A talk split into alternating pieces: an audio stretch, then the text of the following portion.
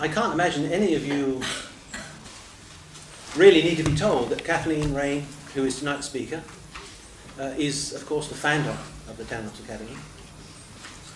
It's often said that, uh, I think it was Henry Moore once said, for every idea there is a physical size, and we've often heard the expression that um, there's a, a right moment for every idea to come to fruition. And it often seems to me, although that is true, uh, rather regret, regret that uh, Kathleen founded the Academy in what I shall call her, the autumn of her years.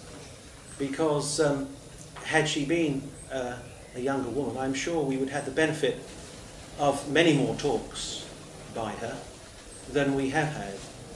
But we have to count our blessings, and once again, she is here to give us the benefit of her wisdom and learning. And as you all know, this evening the subject of the lecture is Yeats the Initiate.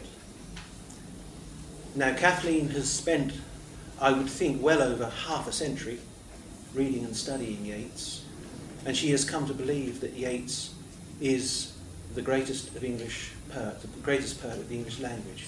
And also, she tells me, she now thinks that he's the greatest thinker and philosopher, so to say, of the imagination in English literature.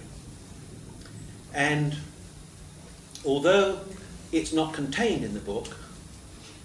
Uh, she has, as some of you may have noticed, uh, on the bookstand outside, there is a book, her, her book of Yeats studies is actually called Yeats the Initiate, although this evening's talk is in fact an entirely new paper.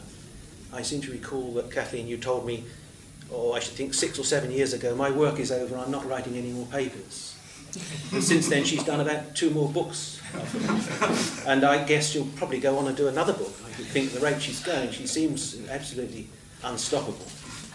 But um, I want just to draw your attention to uh, the book Yeats the Initiate. It is a very amazing book, and I like to think that if Yeats had ever saw such a book, he would have seen that, in a way, although she's a very different poet from Yeats, uh, Kathleen is always her own woman, as it were, as a poet.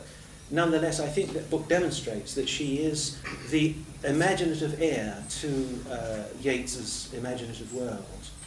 Uh, it is quite an amazing book, and I'm drawing special attention to your attention to it, especially because it, it's rather an expensive book.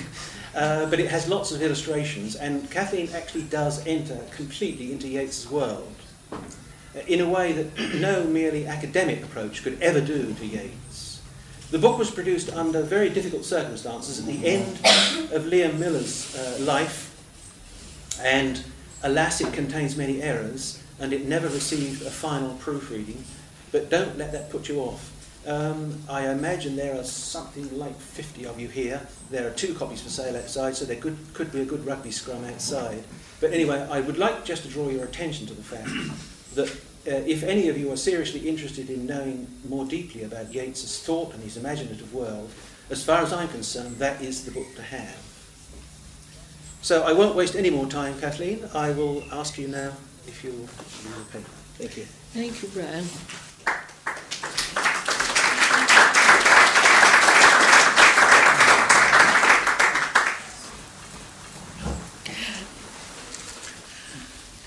I should say that, in fact, the title of my lecture is Yeats and the Learning of the Imagination. Oh, thank you. Uh, the uh, title of the book, Yeats Initiate, never mind, it doesn't really matter. It's what, what the lecture contains that I hope will interest you. And um, the academic world goes interminably on and on about Yeats and Ireland and so on they simply avoid the issue of what was, in fact, the deepest interest in Yeats's life, which was a search for a spiritual, uh, uh, spiritual reality. And um, as no other poet of this uh, century writing in English at all has compared with him. And uh, of course, these things the academic world doesn't simply not want to know, it wants to not know. It would much rather not know because it is going to, uh, to upset the whole uh, materialist uh, basis of modern academia. uh, with of course exceptions. We heard one in Temenos only a few weeks ago when we heard uh, Grevel Lindop's very fine lectures. And we also heard Peter Abbs. So Temenos collects all the people who are um, into this other um, view of reality, which, which Yeats is the great master. In the course of my long lifetime, I have seen the meaning of the word poetry change.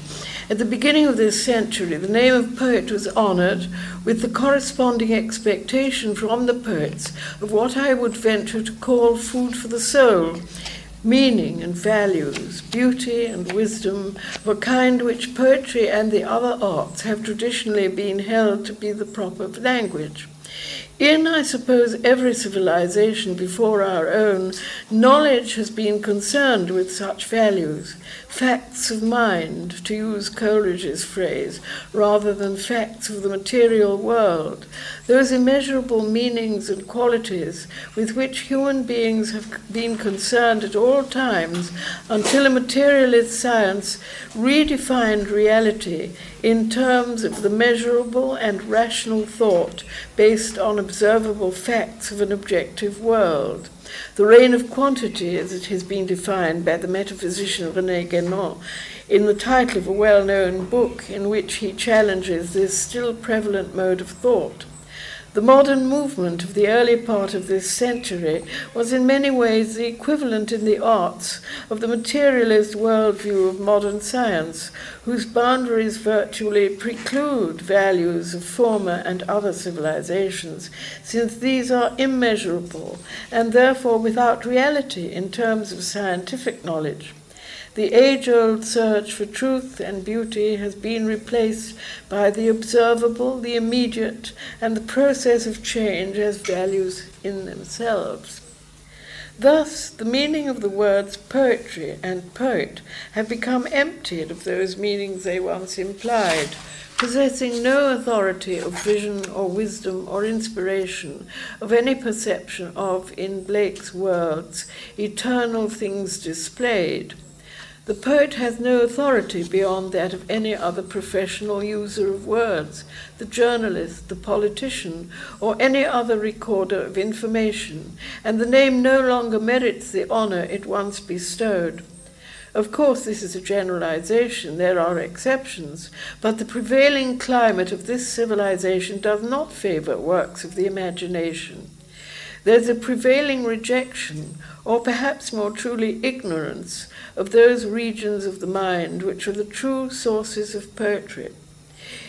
It is perhaps not surprising that it is an Indian critic, India being the last great spiritually grounded civilization, Professor Ramesh Chandra Shah of Bhopal University, who asked the question had the traditionally valid expectation of a special and indispensable kind of wisdom from poets become untenable in today's cosmopolitan civilization? Is it nothing more than a superior entertainment, as T.S. Eliot would have us believe? Yeats remains a poet in the traditional sense, as an inspired speaker of wisdom, of truths and realities of the imagination, sealed with the mark of beauty, a word seldom used in modern discussion of the arts, as something irrelevant to the recording of the grim or trivial realities of the daily secular world, nowadays called the real world. Eliot's The Waste Land is his lament for the passing of these traditional values, and his four quartets an attempt to recreate them on that wasteland. Yeats declares himself of the older tradition. We were the last romantics, chose for theme traditional sanctity and loveliness. Whatever's written in what poets name the book of the people, whatever most can bless the mind of man, or elevate a, ram, a rhyme. But all is changed, that high horse riderless, though mounted in that saddle Homer rode, where the swan drifts upon the darkening flood.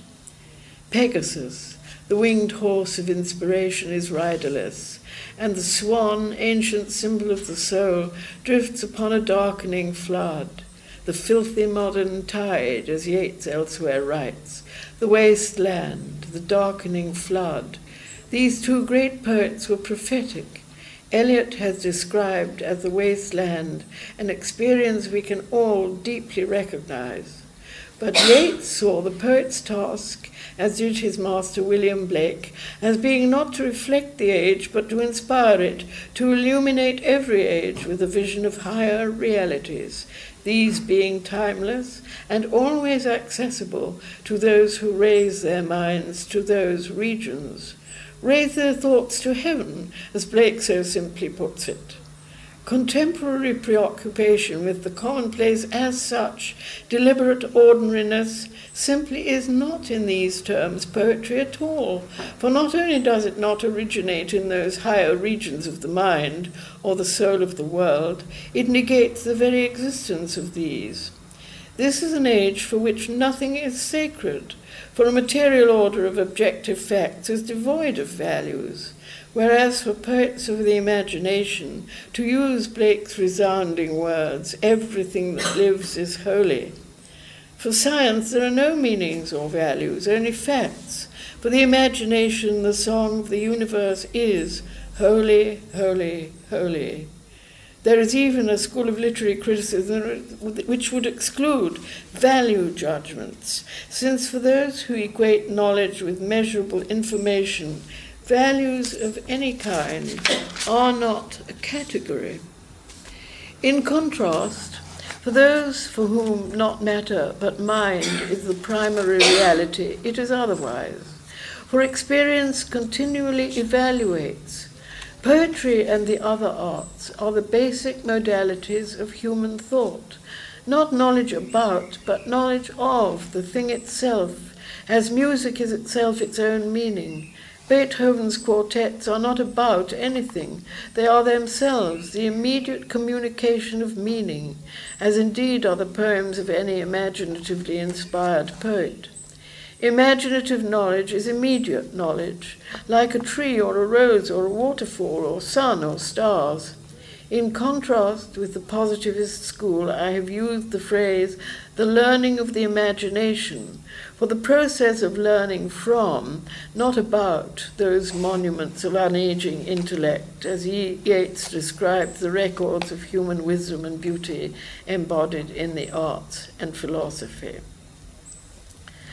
What then is that special and indispensable kind of wisdom described by the word imagination? The great French Ismaili scholar Henri Corbin, basing his definition on the Sufi writers, especially on the work of Ibn Arabi, has coined the term imaginal, imaginal, to describe that order of reality proper to the imagination, since the word imaginary is in popular usage understood as something unreal. The word imaginal is the equivalent of the alam al mithal. I don't know how to pronounce it. Uh, perhaps Shusha could tell me. Of the alam, misal, misal, yes. of masal. Thank you. Image. Yes. Of the Persian philosophers of the imagination described by Corbin as that region of the mind where meaning takes on form, and by the same agency, forms take on meaning. The imagination, as understood by the Romantic poets, is nothing less than the fundamental ground of knowledge. Coleridge, you will remember, in his famous definition, defines imagination in these words, which I'm sure you all know, or if you don't, you should. the primary imagination I hold to be the living power and prime agent of all perception and the reflection in the finite mind of the eternal act of creation in the infinite I am.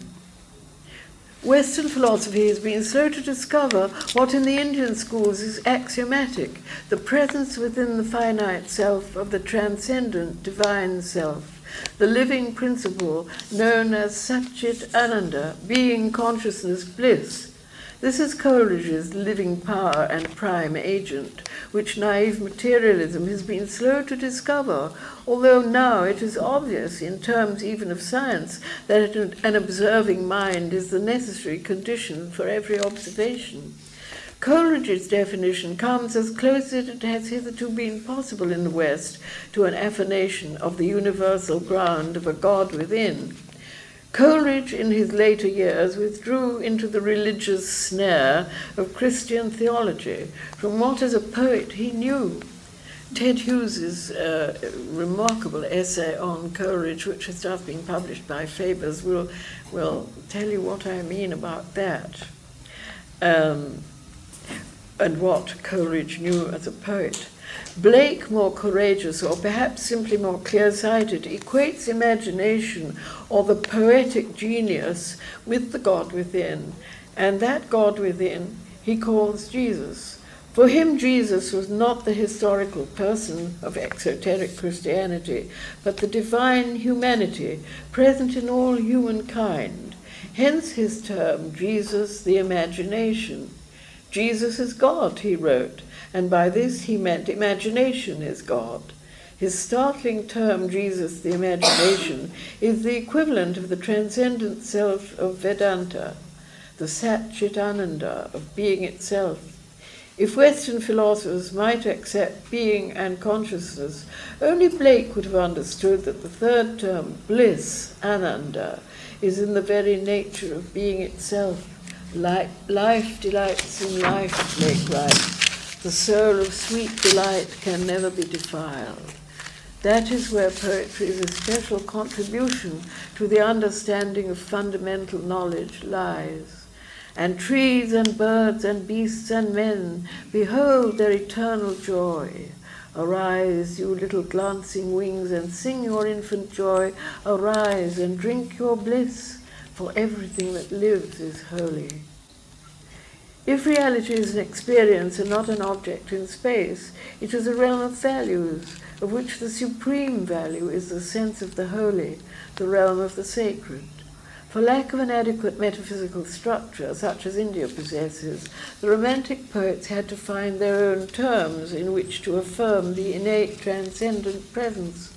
Coleridge looked to the German philosophers, Blake to Emanuel Swedenborg, from whom he took the name and concept of his divine humanity. However, he made himself dazzlingly clear by the very simplicity of his affirmation. The imagination is not a state, it is the human existence itself, he wrote. Affection and love become a state when divided from imagination. The memory is a state always, and the reason is a state, created to be annihilated and a new ratio created. Whatever can be created can be annihilated. Forms cannot. The oak is cut down by the axe, the lamb falls by the knife, but their forms eternal exist forever. And Blake's Jerusalem concludes with an eloquent description of the creative power of imagination in the four worlds of the senses, feeling, reason, and vision, the four living creatures chariots of divine, uh, humanity divine, incomprehensible, in beautiful paradises expand. These are the four rivers of paradise and the four faces of humanity, fronting the four cardinal points of heaven, going forward, forward, irresistible, from eternity to eternity. In visions, in expanses of memory and intellect, creating space, creating time, according to the wonders divine of human imagination throughout all three regions immense of childhood, manhood, and old age.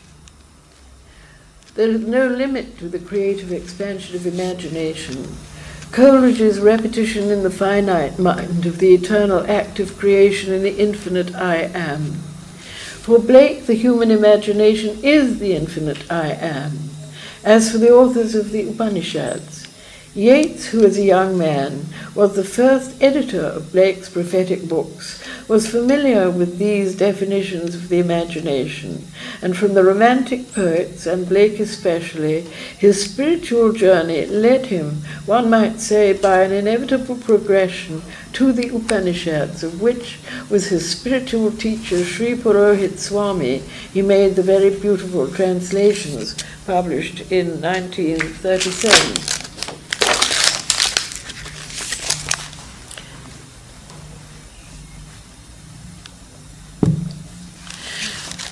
At the time when Yeats, as a young man, in collaboration with his father's friend Edwin J. Ellis, was editing Blake's prophetic books. He was also studying the writings of Blake's own masters, Jakob Boehme, Emanuel Swedenborg, and more especially Swedenborg's spiritual diaries, which have become fundamental source material for the work of psychical research begun during the 19th century, and in which Yeats himself became deeply interested and in which he experimented over many years. This is not an aspect of Swedenborg's work in which Blake was greatly interested, though there are records of Blake's own experiences of the spirit world of the discarnate. On the death of his brother Robert, Blake saw his released soul ascending from the body and clapping his hands for joy. And his illustrations to Young's Night Thoughts show in a number of plates the spiritual forms of the dying rising from their mortal bodies. Blake totally rejected the materialist philosophy, already becoming dominant in his lifetime, and so did Yeats. Blake was a naturally gifted visionary and speaks of expanding or contracting his exalted senses as if it were the easiest thing in the world. Yeats knew otherwise, yet the whole purpose of his labor was to attain that vision. I had an unshakable conviction, he wrote, rising how or whence I cannot tell, that invisible gates would open, as they had opened for Blake, as they opened for Swedenborg, as they opened for Boehme, and that this philosophy would find its manuals of devotion in all imaginative literature. As for those manuals devo- of devotion, we discover throughout his writings both poetry, both poetry and the marvelous critical and biographical writings, and inner vision, whose theme is inspiration itself, allusions, both direct and implicit, to a whole context of works of literature, history, and philosophy comprising Yeats's sacred books. He was widely and deeply read in both English and European literature and beyond. From the English poets he most loved, Blake and Shelley, Spenser and William Morris, to the paintings of Rossetti and Samuel Palmer, and certain novels of Balzac to Dante, the Japanese No Theatre and the Thousand and One Nights. Together with these, he made a study, with Lady Gregory's help, of the oral tradition of Western Ireland, the Jewish and Christian Kabbalah, the communications of mediums. His range of study went far beyond the prescribed limits of any university syllabus in pursuit of the learning of imagination. Where got I that truth? Out of a medium's mouth, out of nothing it came, out of the forest loam, out of the dark night where lay the crowns of Nineveh. Erudition is scrupulous in the checking of sources, dates, and facts, but the checking of truth is another matter. It can be checked only by imagination itself. Writing in 1928 in his introduction to the second extensively rewritten edition of A Vision, Yeats records that the other day Lady Gregory said to me, You're a much better educated man than you were ten years ago, and much more powerful in argument. And I put the tower and the winding stair into evidence to show that my poetry has gained in self possession and power. He goes on to describe the beginning of a period of mediumistic communications received through his wife over a period of years. And I quote, Apart from two or three of the principal Platonic dialogues, he goes on to say, I knew no philosophy, and that arguments with his skeptical father had drawn me from speculation to the direct experience of the mystics, citing Blake, Swedenborg, and Boehme. For many years he had been active in psychical research, and as a member of the Hermetic Order of the Golden Dawn, he had done disciplined practical work in Kabbalistic magic. When he began to receive communications leading to the composition of a vision, his spirit instructors encouraged him to read history and biography in order that I might give concrete expression to their abstract thought.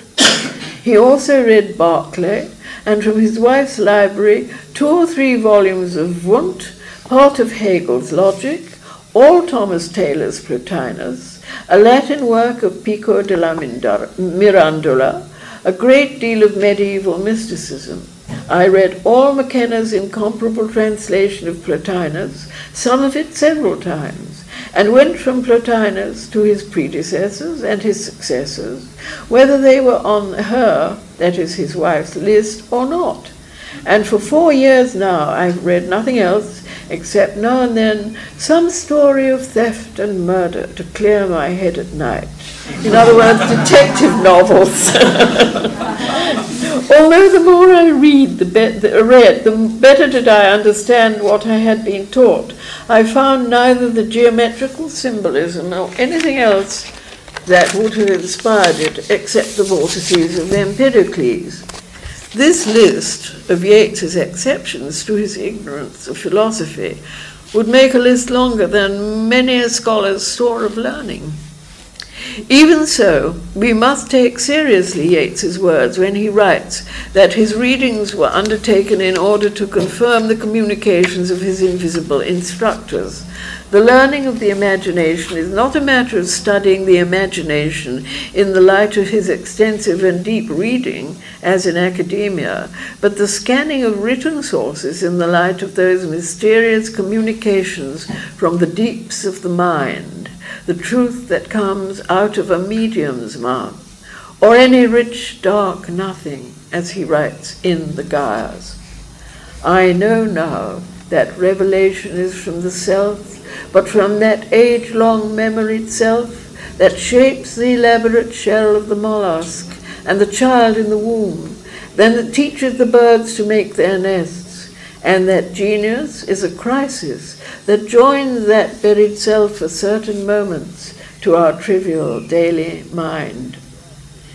Is not this only an elaborate confirmation of Plato's teaching that all knowledge comes from recollection of what we already know by anamnesis of what the universal self of the divine humanity already and forever knows, or the prophetic soul of the great world dreaming of things to come? It was in pursuit specifically of imaginative knowledge that Yeats set himself to study in a learned school, and with the same purpose that he set himself to expand his mind by magical techniques taught by the Hermetic Society of the Golden Dawn and by psychical research. He visited many mediums over many years before, following his marriage, the discovery that his wife George possessed mediumistic gifts. She was herself a member of the Order of the Golden Dawn, and I remember her telling me with some pride that it was she who had brought the works of Thomas Taylor the Platonist with her when they married. Yeats was concerned only with imaginative thought, not at all with the discursive rational thought on which modern Western civilization is grounded. In his autobiographies, he wrote a declaration of faith clear enough for those concerned with the learning of imagination, and not easy, one might have thought, to brush aside, even by those determined to brush aside what they themselves deemed irrelevant.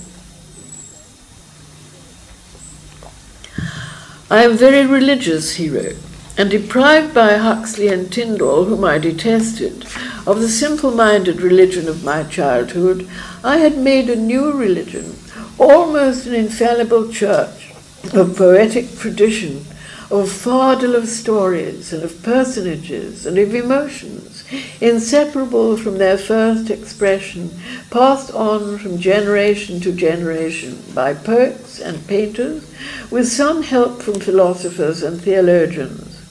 I wished for a world where I could discover this tradition perpetually, and not in pictures and poems only, but in tiles round the chimney piece and in the hangings that kept out the draught. I had even created a dogma, because these imaginary people are created out of the deepest instinct of man to be his measure and norm. Whatever I can imagine those mouths speaking may be the nearest I can go to truth. When I listened, they seemed always to speak of one thing only. They, their loves, every incident of their lives was steeped in the supernatural. It's not surprising that Yeats's great work for Ireland, with the creation of the Abbey Theatre, with Gordon Craig, the designer of its stage, and its galaxy of playwrights, Synge, Casey, Lady Gregory, and the rest, to write words for those imaginary mouths to speak.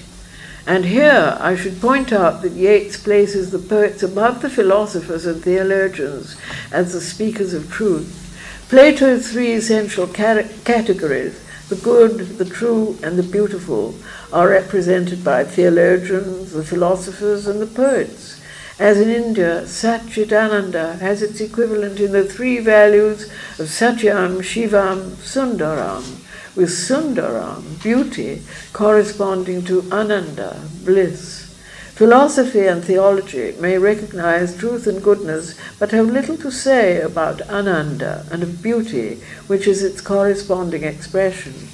Yeats here sees the former as merely of some help to the task of the poet and painter, which is to create beauty, to speak its language, and in whose absence the arts have little to offer. Beauty is for the poet the supreme wisdom, that special and indispensable kind of wisdom. It has from time immemorial been uh, the offering, which has from time immemorial been the offering of the poets. When my generation as students first read Eliot's The Waste Land, we were impressed by its difficulty, and a whole academic generation busied themselves with following up the notes to that poem which Eliot himself provides. From Jessie Weston's work on the Grail legend, the sermons of Lancelot Andrewes, the plays of Webster, the works of Dante, Julian of Norwich, and the French symbolist poets. Eliot was indeed mapping out what he saw as the territory of his own poetic domain, and that relevant to his time and place in history, whose points of reference fall for the most part within the mainstream of European history and mainly Christendom. Universities find it very easy to teach Eliot, and in so doing, to mark out the frontiers of a known world.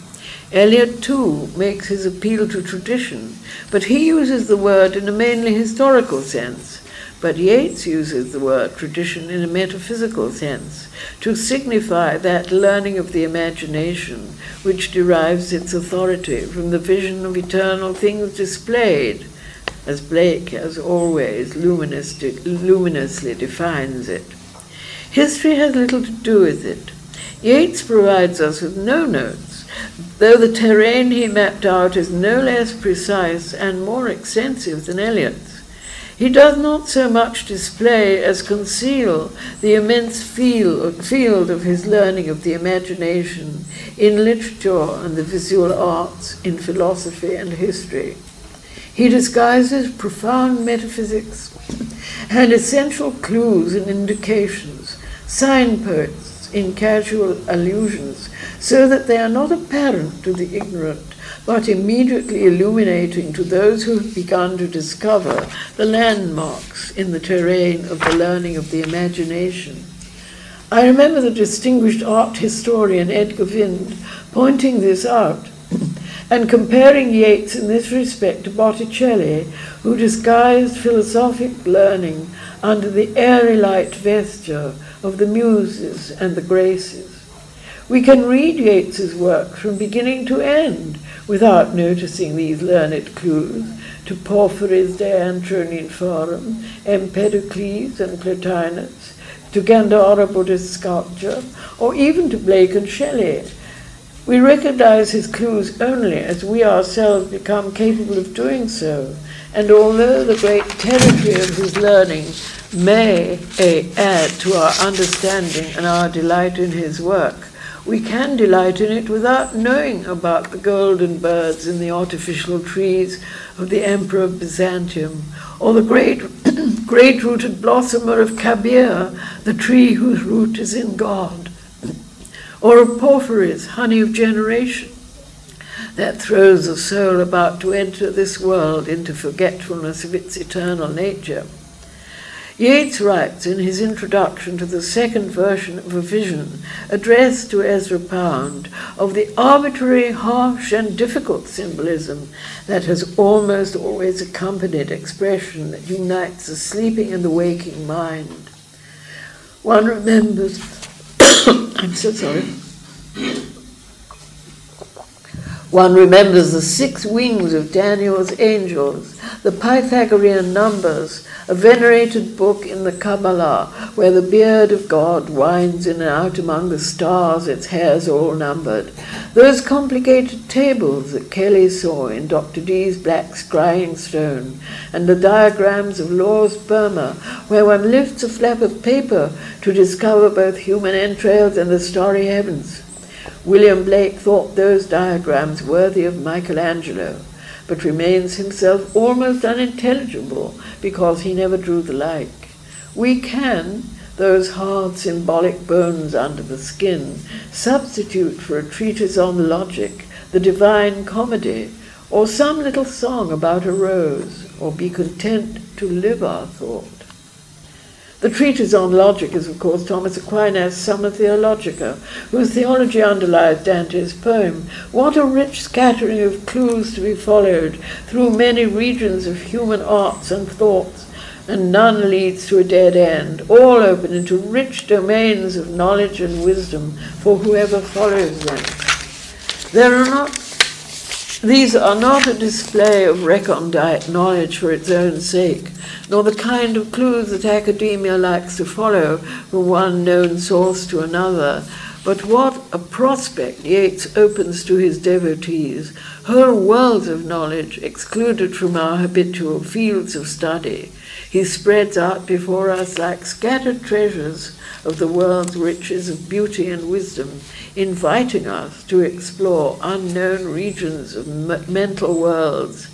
And the final object of all these things is spiritual knowledge and understanding, is wisdom, the wisdom of beauty, of the little song about a rose that enables us to live our thought. Between Eliot and Yeats lies a watershed of civilization.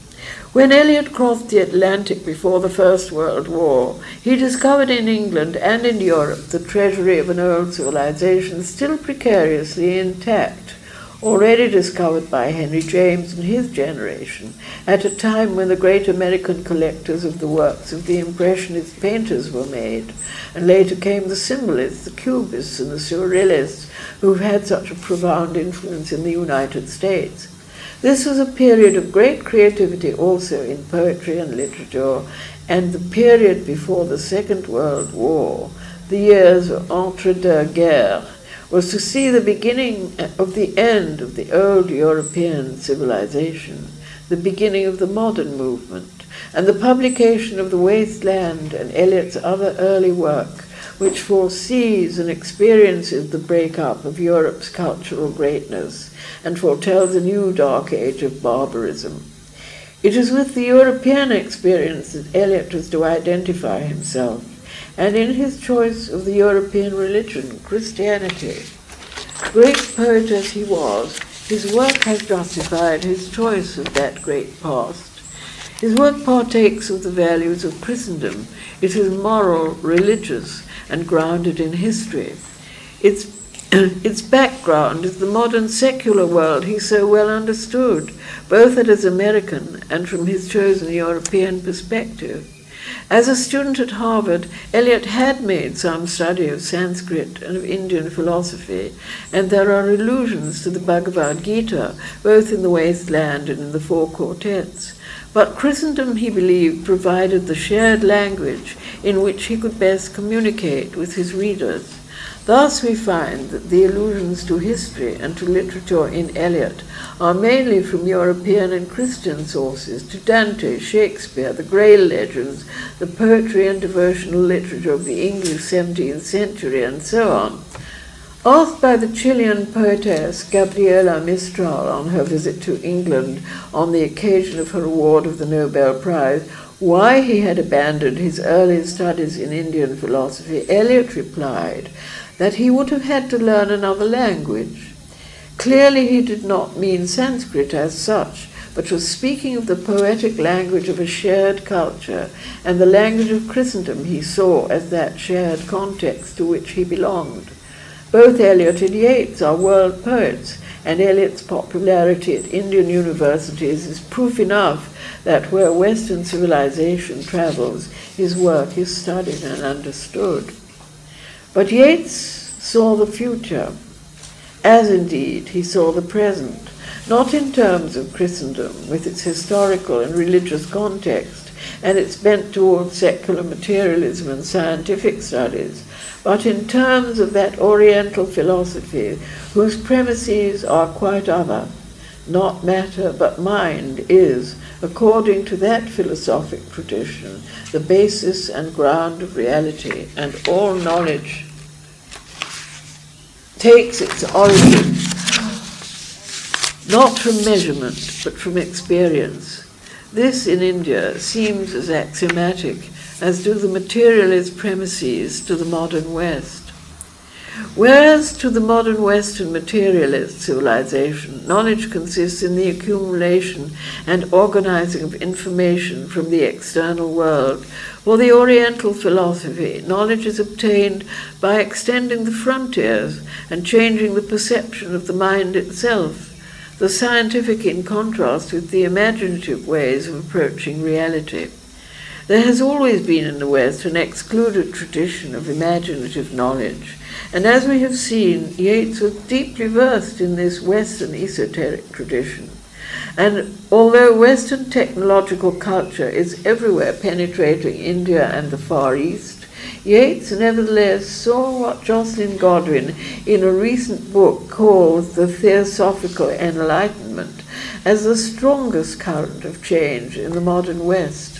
This is taking place in many forms, from the opening of the unconscious realms of the mind by studies of psychology, to the many schools of yoga and Eastern forms of meditation at present spreading in the West. Eliot placed himself within the Western cultural and religious tradition with its emphasis on faith, morals, and social order. Yeats throughout his life was drawn rather to the oriental path of spiritual enlightenment and wisdom, described by Yeats's one-time friend A.K. Coomaraswamy as knowledge absolute, the goal to which religions are themselves only ways and means. Yeats's early master, William Blake, had written that all religions are one, and that one religion he calls the, religious the religion of Jesus, which of course is not the church, but the religion of the imagination, of Jesus, the imagination, the perennial wisdom itself. Antiquity taught the religion of Jesus, Blake declares.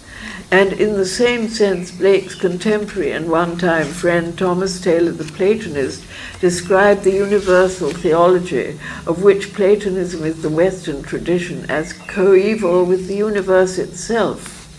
In this sense, it is not religion as such that is in question, but theosophical knowledge, using the word in its wider sense and not as limited to the Theosophical Society founded by H.P. Blavatsky. Jocelyn Godwin describes the channels in which, from the Renaissance to the 20th century, this esoteric theosophy has flowed, and it was in this current that Yeats placed himself from the time of his first early association with the Theosophical Society as a student in Dublin to his final commitment to Vedanta and his translations of the ten principal Upanishads in collaboration with his master Sri Purohit Swami. In that tradition, he was learned and was himself a part of that theosophical revolution. Both Eliot and Yeats were traditionalists, but it must be understood in different senses of that word. Eliot used the word primarily in a historical sense, using the word history to include the course of ideas and of religious history. We know more than the past, he wrote in his essay on tradition and the individual talent. Yes, and the past is what we know. The whole sequence of the past is changed by the addition made by every present.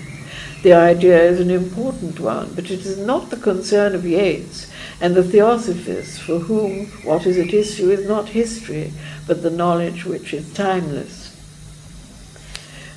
This tradition has never been the concern of the church or churches. Although there have at all times been certain mystics and mystical theologians, both Catholic and Protestant, rather tolerated than encouraged, Blake and his own masters, Boehme and Swedenborg, among them. Yeats was understood neither by Eliot, who was himself dismissive of Yeats's occult studies, nor by the left-wing poets of the modern movement, Auden and his friends. Michael Roberts, compiler of the book, Faber Book of Modern Verse, and the Marxist critic George Orwell.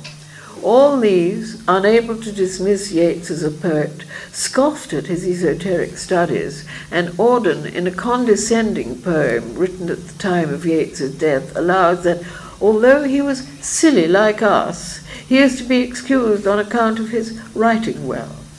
This ignorant and complacent judgment revealed the total failure of Yeats's younger contemporaries to have any conception of Yeats's superior knowledge or of its nature. They thought him old-fashioned because he was indifferent to modern science, used traditional forms, and was not left-wing in his politics. Time is already beginning to show that Yeats's work contributed to a far more fundamental revolution now taking place in the world, the turning of the tide of a materialist civilization. The three provincial centuries are over, Yeats wrote in a letter to his friend Sturge Moore, wisdom and poetry return. The prophecies of the great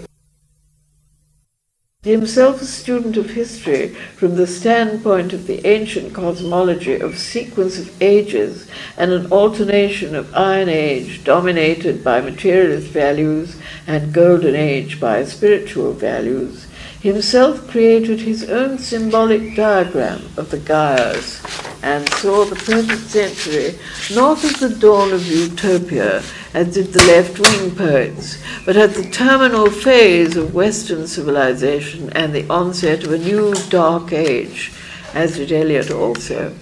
But Yeats foresaw an inevitable spiritual revival and return to wisdom and poetry, the values of spiritual knowledge and the perennial philosophy.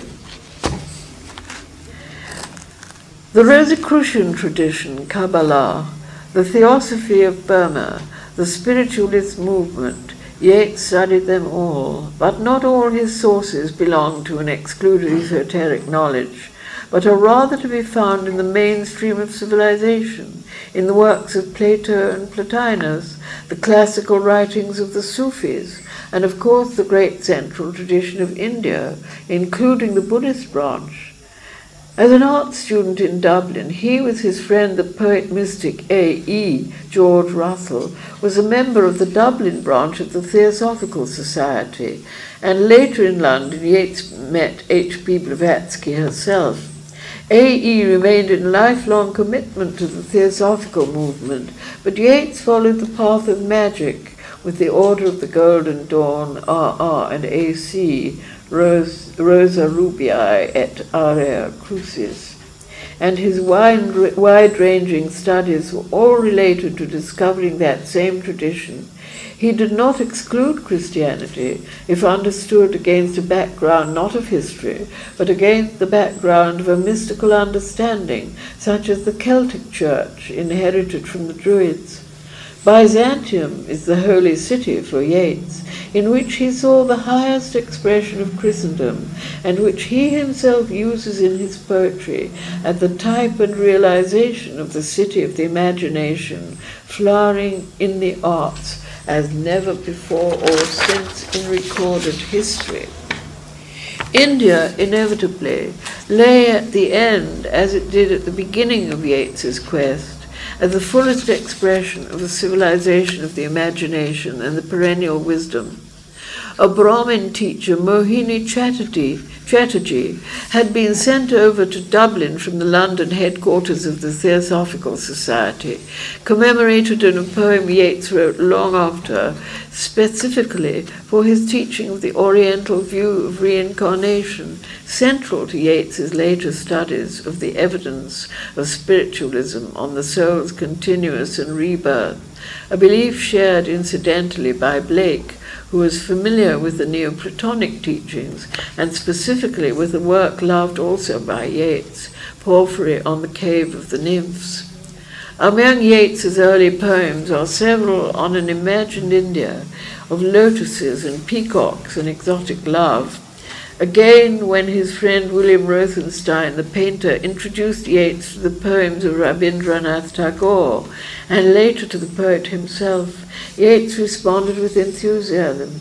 In Tagore's work, Yeats saw the realization of his own understanding of what poetry should be he himself wrote the introduction to Tagore's Gitanjali, 1913, affirming his admiration for work springing from a civilization grounded in spiritual knowledge rather than in material power. A world I have dreamed of all my life long, he wrote, a tradition where poetry and religion are the same thing, has passed through the centuries, gathering from learned and unlearned, metaphor and emotion, and carried back again to the multitude the thought of the scholar and the noble. Yeats himself worked on the English versions of several subsequent volumes of Tagore's poems, and the influence of Tagore's translations with Evelyn Underhill of a hundred poems of Kabir is to be seen in The Wild Swans at Coole and in subsequent volumes. Yeats's studies scanned the entire horizon of this learning of the imagination by way of the Romantic poets, the Platonic tradition, Arabic literature, his remarkable poems based on The Thousand and One Nights, the gift of Harun al-Rashid, 1923, following his marriage to George Hyde Lees, is one of his finest. His debt to the Noh Theatre of Japan is no less profound. In his own plays, The Dreaming of the Bones and Purgatory, his knowledge of the Noh, uh, uh, the Dreaming of the Bones and Purgatory, which the Dreaming of the Bones especially is simply a Noh play. His knowledge of the Noh, incidentally, he owed to Ezra Pound, who introduced him to the work of Fenollosa. All these are sources which do not lie within the com- compass of Western academic scholarship and are only slowly coming within the horizon of Western culture. Nevertheless, it is becoming clear that, whereas Eliot rightly situated his own work within the Western tradition of Christendom, Yeats foresaw a future of a more universal culture and a more universal spirituality. Some would say, inevitably, his quest, beginning with theosophy, whose roots are in the Orient, led Yeats full circle to Vedanta. In his last years, he came in full commitment to India's spiritual teachings. With his Indian teacher, teacher Sri Purohit Swami, he made those fine translations of the ten principal Upanishads, and the Swami had already dedicated to Yeats his own translation of the Bhagavad Gita. Had his declining health allowed him to do so, he had intended to follow the Swami to India, but in spirit he had already reached that fountainhead of spiritual knowledge whose great river has nourished both the Eastern and the Western worlds since before Socrates to the present day. I have given in barest outline my reasons for seeing Yeats as one of the great seminal minds of this century and the language of poetry as he understood it as a language of indispensable, an indispensable kind of wisdom. I have not discussed his great poems, these you already know, but have spoken rather of his thought, of those hard symbolic bones under the skin, a theme academic scholars have been reluctant and probably unqualified to discuss.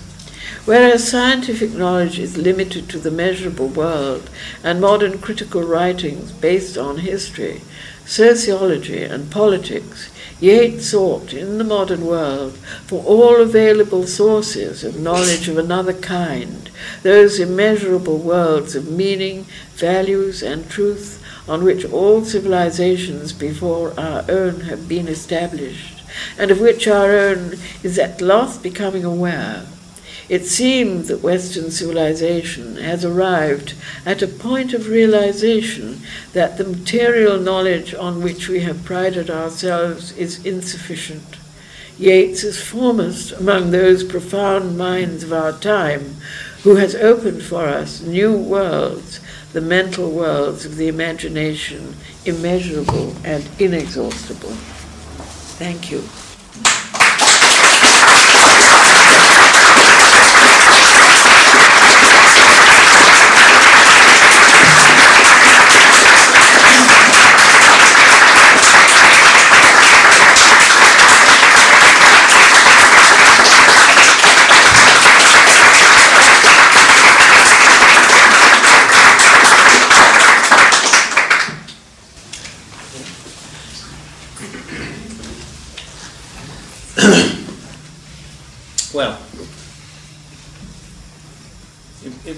Actually who said uh, the, the main task of the poet was to keep the divine vision in times of trouble.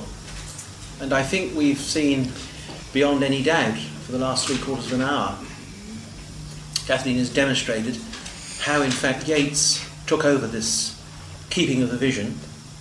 And I'm bound to say that uh, in our own time, I can't think of anybody who has kept the divine vision any better than Kathleen herself in these times of very, very deep troubles. And um, I also can't help thinking that the proceedings this evening have been given a, a, sort of sacred blessing by the wonderful scent that's been blowing in the windows, uh, which has been quite exquisite and has complemented your keeping the divine vision, Kathleen. What is that? The, the, the scent coming in from the window has oh, given us a, a, sort of sacred blessing to, oh, the, to yes, your talk. That's, that's lovely uh, I understand from Kathleen that she is willing to take a few questions, if any of you have them. Yes. Would you like to address them to Kathleen? Well, yes. Well, my question is a bit. It's got two parts to it, and it's a bit difficult to um, explain. But I'm very interested in the idea that Yeats's idea of, of how he defined tradition, and um, one thing that concerns me is that tradition is dying, and yet he seemed to suggest that perhaps tradition wasn't located in culture or place even that it was located in, in the, the imagination. And so I, the first part of my question is, is can tradition be lost? well, Thomas Taylor, from whom I quoted as saying tradition is coeval with the universe itself, said that it was lost, but always recovered from time to time in all the evolutions of time. Sometimes it's lost, but it's always rediscovered because it corresponds to reality. Plotinus says, There is nothing higher than the truth, and truth is what corresponds to what we are as human beings and what the cosmos is in its nature.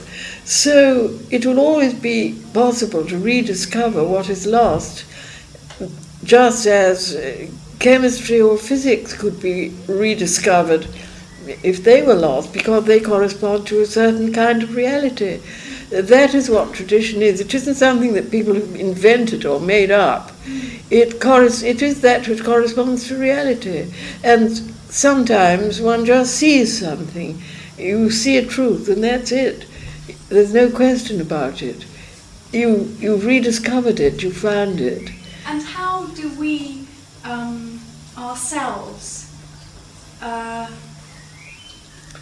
create the right conditions in ourselves to rediscover tradition? Well, you come to the Temenos meetings and seminars. Joseph's, for example, is taking Plotinus. Arabinda Basu has just one more seminar on comparing the Christian and the Vedic ideas of God and has just given five very fine lectures. Yes, it has to be taught, and there is always someone one finds, but you know, this is a time when you have to discover these things all over again for yourself, and you have to reject a great deal. And uh, the last paper I wrote, I think, was called Getting Over the Best Education, uh, which uh, I remember it. Coomaraswamy, the great aesthetician whom I mentioned and whom we talk about quite a lot in Temenos, he said, it takes four years to get a first class university education, it takes 40 to get over it. and so we have to do an awful lot of unlearning. And uh, His Royal Highness the Prince of Wales, the first time I met him, asked me how I'd come to the things that I talk about. And I quoted this saying by Coomaraswamy. He said, I've been working on it for 20. and I think we have, at this time, it's a time of, of, of, well, Yeats would have said a reversal, a turning of the tide, when really we've got to the end of the possibilities of material civilization, which has produced great, great things in the material sphere. I mean, in technology and all that, it's wonderful. And but it's also brought us to a dead end in terms of values and meanings. And I think many people are. There's a new age, if you like. That was a phrase first used by Blake. And uh, he saw the turning of the tide was coming. Uh, and, and Yeats saw it also. He produces this elaborate diagram of what he called the gyres, which is that. Uh, for, and that is based on, I think it's Empedocles, but also Plato's parable, in which at a certain time God conducts the universe and then he lets go and the world unwinds itself in the opposite direction and then he takes it on again. And there are alternations. And Yeats saw, I think, that we live at a moment of transition when a great material phase has reached its term and that very fact means that people are looking again for values. And it's a very interesting period to be living this moment of transition. And it is also very confusing, of course. It's, yes. All right, Shusha. Yeah, that's all really. No, uh, I, I was just wondering um, whether this view is not over optimistic. Um, judging what, what we are witnessing at the moment, because a great deal is uh, emphasis is at the moment being put on eugenics and on biology and molecular biology, and since the discovery of the double helix and DNA. And there are, you have got professors of atheism at our major universities, like this fellow Dworkin and so on and the, uh, the tide is so strong that you hardly ever get a word in, except in such circumstances like this, so that somebody, let us say, like Prince Charles, who expresses, who is in a prominent position and expresses uh, an interest in spiritual matters, it's automatically considered as crazy and mad and putting aside and not yes. fit to reign and all that. I wonder whether what you're saying, I, I hope you're right, is not over optimistic and whether we are not still continuing with the new things that say that even the problem of consciousness is secondary. Well, it's up to us, Shusha, isn't it? If you want to listen to these people, you listen to them. If you don't want to listen to them, you don't listen to them. I don't listen to them. No, but we are in the minority, what I'm saying. Well, that doesn't matter. The, the, the, uh, I mean, a minority has no meaning at all in, in the question of truth. Truth, I'm sure, is always in a minority. And the disciples of Jesus were a very small minority in their day. Uh, the, the disciples of the Lord Buddha. I mean, all these things begin in a small way. But when the time is right, the tide will turn, and the tide is turning if it's only the new age. There's, you know, the tide is turning. All these people, they look very impressive. The Roman Empire looked very impressive at the time of St. Paul. Very impressive indeed, terrific. And um, it, it went, crumbled, it went. Our civilization will crumble and go. It's, it's doing so already. You see it disintegrating. Well, supposing the worst happened, supposing the Lord Shiva opened his third eye and destroyed the world, well, it would serve us damn well right, wouldn't it? But it wouldn't alter the fact of what is truth. Truth does not depend on majorities.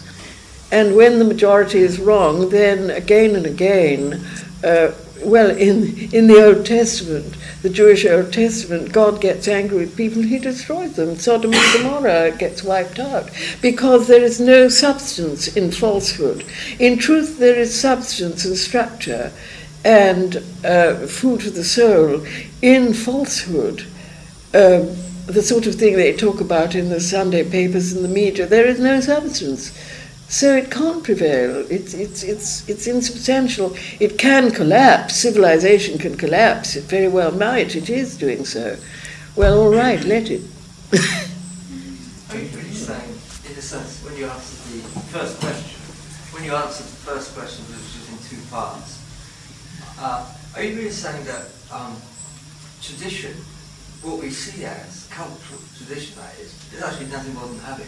There's nothing creative about it at all they just do what they did yesterday, so change the guard again, kind of thing. That's tradition, isn't it, in a sense? And that also happens in art. They get fixated on a particular level. It doesn't change. Whereas uh, real culture is principle, knowledge of correct principles. And it's yeah. that that doesn't die. Indeed. You lose sight of it. But the, the principle is, in a sense, the source, or partly, partially the source of true imagination if the principle for right, then the, the imagination can instinctively move into that. Because it never moves in tradition at all. That's culturally, it's just a habit, like smoking another cigarette or getting up in the morning or something like that. Yes, what people like Leavis call tradition, and they're following Eliot very much, is historical sequence. But uh, the timeless, it, it, tradition in the sense of, of Coomaraswamy and Yeats is, is the relation with the timeless, the abiding reality. Uh, the philosophy coeval with the universe itself. Blake said all religions are one, and he meant uh, uh, truth is always itself. And that is the basis of. What lost is not culture, but no. clarity in relation to these principles. Indeed. There are life principles, and one can, one can actually find them out and then embody them. But, but true culture should spring at all times from a contact with the timeless, and that is why we call our organization the Temenos, which means the precinct of a temple, because it is in the in relation to timeless reality and truth that all the arts should be the language of this vision, and that is the true task of the poets, is to to relate us at all times, every moment of time, should be related to the timeless. That is why there must always be poets in the present. You can't, you can't rely entirely on the work of Shakespeare or Yeats or any other poet, Wordsworth, great poets as they have been. There must always be this link, somehow made by a poet, an artist somewhere is always working away at it. It's very difficult at the present time, and we seem to have a pretty good dearth of, uh, of, of, such work of any stature. Uh, who were the last ones? Well, we would say perhaps David Jones, the. Uh, Kathleen Raine. Oh no, yes. no, no. I'm only a very minor poet. I'm sort of holding the torch till stronger hands come to take it from me.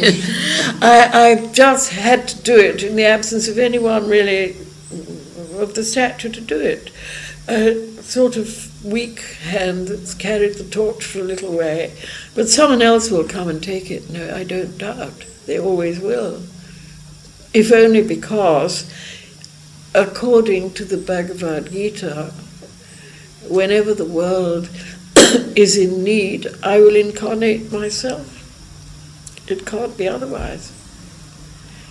Yes. Can I ask you about lineage as compared to tradition? Of course, many Eastern teachers stress lineage rather than tradition as such.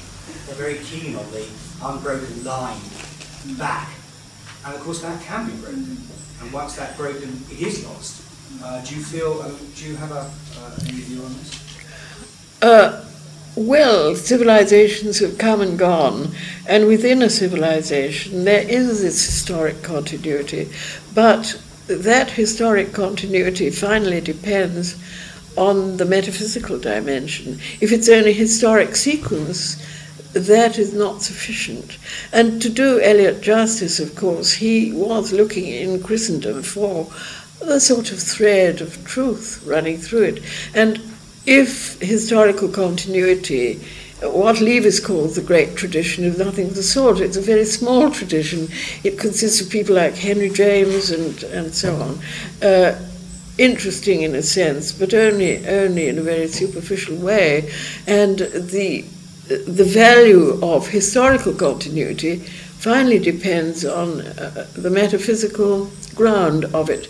And Christendom, you may say, depends on the initial vision of Christ, as um, Judaism on the mission of Moses, Islam on, on that, and of course India sort of goes on forever. But there is always, at the basis of, of any historical, cultural development, I believe, a, a metaphysical source, and when that is totally lost, as it seems to be now, because criticism now, academic and, and the media and the press, of course, are not concerned with values. They're only concerned with destroying values, with negating values, pointing out that something that seemed great is not great. You can never prove that. But that is how it is. We're at a very dark moment. I hope we've reached rock bottom, but rock bottom seems to be a long way down. But when that metaphysical source has been exhausted in any culture, that is the end of that civilization. And then, who knows, maybe another civilization will come, an apokatastasis. Is that how you pronounce it? uh, a renewal. Or else it is terminal. There have been many civilizations before us who've come and gone. And this seems to be a time when there's a great sweeping away of civilization. Shusha has reason enough to be depressed. Yes? Can we just have one more question because we have got some other things to say. One, is there one more question? Catherine, the, the imagination as sadhana, the imagination as the way to what is transcendent and eternal. Um, you would not be suggesting, I'm, I think, that the way that Yeats took is necessarily the way for all the forms that his imagination took, is the way that all should follow that way. No, no, of course not. It, well, in a sense, he took the way of the poet. Yes. And every, everyone has their own way. Uh, but in a sense, the imagination is the structure of our humanity. It is in everyone, and in that sense, it is universal, which is why music, poetry, painting communicate with us, and the works of Shakespeare, for example, speak to us all. We don't feel how difficult Shakespeare is, we feel, I always knew that. And he has put it in a way that uh, is acceptable to us. Somehow, the great poet, the, the artist, can give a form to something that is universal with which the rest of us can uh, identify. And it gives cultural unity because unless there is unity of culture, and Yeats himself said this, there can be no unity of being. Uh, without unity of culture. That is to say, we must have a shared language, or we can't be a civilization. And that is one of the troubles, I think, at the present time. There is no um, recognition of a shared language. Curiously enough, I think something like uh, psychology is more like a shared language than the arts because the, there is a sort of basic agreement among Jungians, for example, that the human uh, psyche is of such and such a structure. Well, that's insufficient, but it's a beginning. And, and we, we understand one another's dreams more readily, perhaps, than we understand Christian theology. At least I do. I don't know that that answers the question. But I think we need a unity of culture in order to communicate. It's precisely the unity of culture which, as you point out, is breaking down. Oh, yes, it is. It's gone. Yeah. This is no longer a civilized country. Yeah. But, but in another way, you see this world civilization that, that Yeats perceived. He was not a pessimist. He saw that uh, after the breakdown, there comes a new beginning, Yes. something else. Yes. I'm not a pessimist, I'm not an optimist either. Well, I'd like to draw the questions to a close now. And just before I thank Kathleen, um, can I just say that Kathleen has very kindly agreed to sign any books that any of you might wish to purchase outside. And if you'd like to bring them to the table uh, to her, she will do so. And uh, you may have spied four bottles of wine over there uh, and some glasses. Uh, for those of you who have the time and the inclination, uh, you are most welcome to have a glass of wine with us before you go. Uh, I'm sure you will all join me in once more thanking Kathleen for the benefit of what amounts to, in fact, a lifetime's learning of wisdom. Thank you very much, Kathleen.